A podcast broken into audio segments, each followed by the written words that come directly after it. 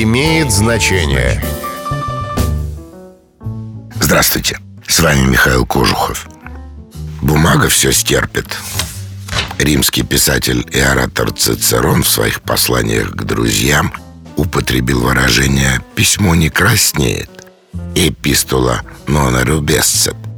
Он имел в виду, что на бумаге легче высказать то, что стыдно или неприятно сказать при личной встрече.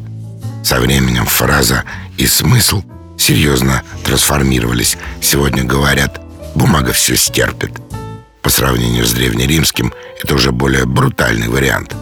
На бумаге пишут доносы, она терпит клевету, безосновательные просьбы и фальсификацию фактов. Ей приходится нести бремя угроз и необоснованных жалоб. Бумага не кричит, что на ней не напиши. А вдруг когда-нибудь у нее лопнет терпение и придется отвечать за то, что написал? Не лучше ли вспомнить о совести и вернуться к варианту «Письмо не краснеет»? С вами был Михаил Кожухов. До встречи. Имеет значение.